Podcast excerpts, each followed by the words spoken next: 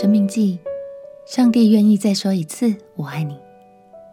朋友平安，让我们陪你读圣经，一天一章，生命发光。今天来读《生命记》第一章。《生命记》这卷书的名字，在希腊文中的原意为第二次颁布律法，因此中文翻译很贴切的，将它译为重生命令。这卷书的作者是摩西，由他口述加上书写的方式记录下来。整卷书的内容是摩西在临终前，用充满情感的话语，将四十年前上帝颁布给以色列人的律法，重新传承给新一代的晚辈，也用上一代真实经历过的恩典与教训来劝勉他们，期盼新一代的以色列人可以心怀感谢。并且遵从上帝的带领，喜乐承接佳美的应许之地。让我们一起来读《生命记》第一章。《生命记》第一章，以下所记的是摩西在约旦河东的旷野，舒弗对面的亚拉巴，就是巴兰、托弗、拉班、哈喜路、底撒哈中间，向以色列众人所说的话。从何烈山经过希尔山到加低斯巴尼亚，有十一天的路程。出埃及第四十年十一月初一日，摩西照耶和华借着他所吩咐以色列人的话，都晓谕他们。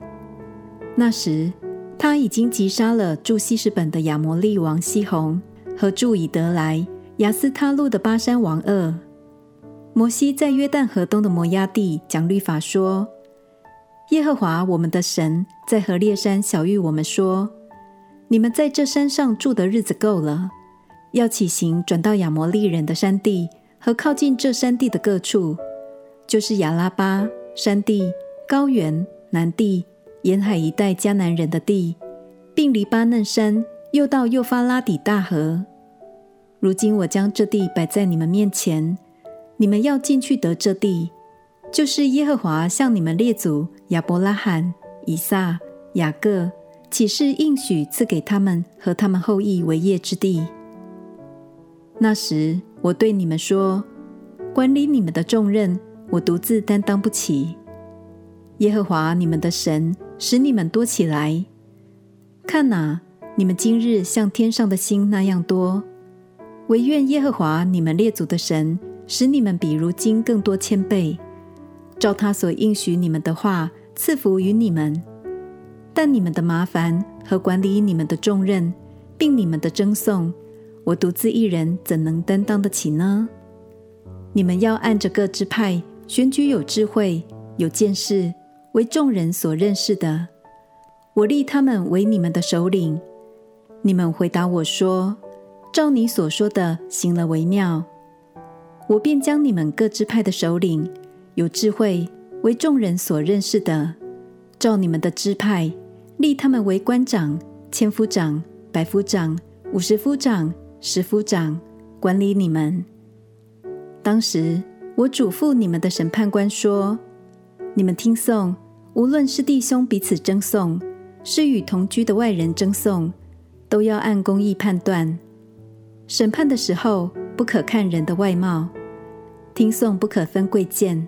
不可惧怕人，因为审判是属乎神的。若有难断的案件，可以呈到我这里，我就判断。那时，我将你们所当行的事都吩咐你们了。我们照着耶和华我们神所吩咐的，从何烈山起行，经过你们所看见那大而可怕的旷野，往亚摩利人的山地去，到了加低斯巴尼亚。我对你们说，你们已经到了耶和华我们神所赐给我们的亚摩利人之山地。看哪，耶和华你的神已将那地摆在你面前，你要照耶和华你列祖的神所说的，上去得那地为业。不要惧怕，也不要惊惶。你们都就近我来说，我们要先打发人去为我们窥探那地，将我们上去该走何道。必竟何城，都回报我们。这话我以为美，就从你们中间选了十二个人，每支派一人，于是他们起身上山地去，到以实各谷窥探那地。他们手里拿着那地的果子下来，到我们那里回报说：耶和华我们的神所赐给我们的是美地，你们却不肯上去，竟违背了耶和华你们神的命令，在帐篷内发怨言说：耶和华因为恨我们。所以将我们从埃及地领出来，要交在亚摩利人手中，除灭我们。我们上哪里去呢？我们的弟兄使我们的心消化，说那地的民比我们又大又高，城邑又广大又坚固，高得顶天，并且我们在那里看见亚衲族的人。我就对你们说：不要惊恐，也不要怕他们。在你们前面行的耶和华你们的神必为你们征战，正如他在埃及和旷野，在你们眼前所行的一样。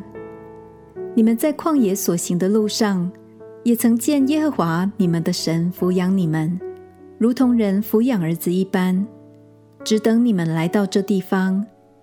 你们在这世上却不信耶和华你们的神，他在路上在你们前面行。为你们找安营的地方，夜间在火柱里，日间在云柱里，指示你们所当行的路。耶和华听见你们这话，就发怒，起誓说：这恶世代的人，连一个也不得见我起誓应许赐给你们列祖的美地。唯有耶孚尼的儿子迦勒必得看见，并且我要将他所踏过的地赐给他和他的子孙。因为他专心跟从我，耶和华为你的缘故也向我发怒，说：你必不得进入那地。伺候你嫩的儿子约书亚，他必得进入那地。你要勉励他，因为他要使以色列人承受那地为业，并且你们的妇人孩子，就是你们所说必被掳掠的，和今日不知善恶的儿女，必进入那地。我要将那地赐给他们，他们必得为业。至于你们，要转回，从红海的路往旷野去。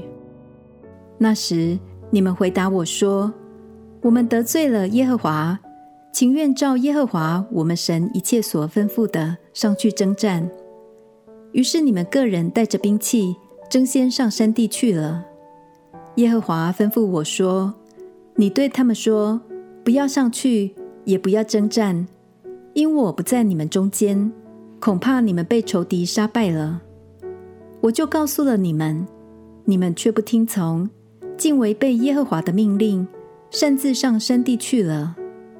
住那山地的亚摩利人就出来攻击你们，追赶你们，如蜂蛹一般，在西珥杀退你们，直到荷尔玛。你们便回来，在耶和华面前哭嚎。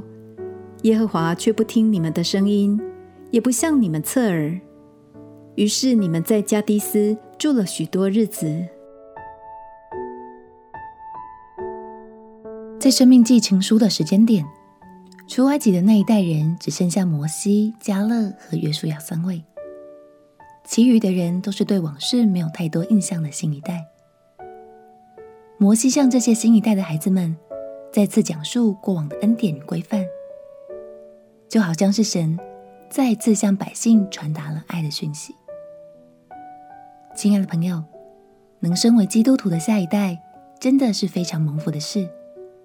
但有句话说：“天父只有孩子，没有孙子。”这表示，虽然父母的责任是帮助孩子们认识神，但最终还是应该让每个孩子学习自己与神建立关系。相信唯有这样。孩子才能与天父有更深、更紧密的连接哦。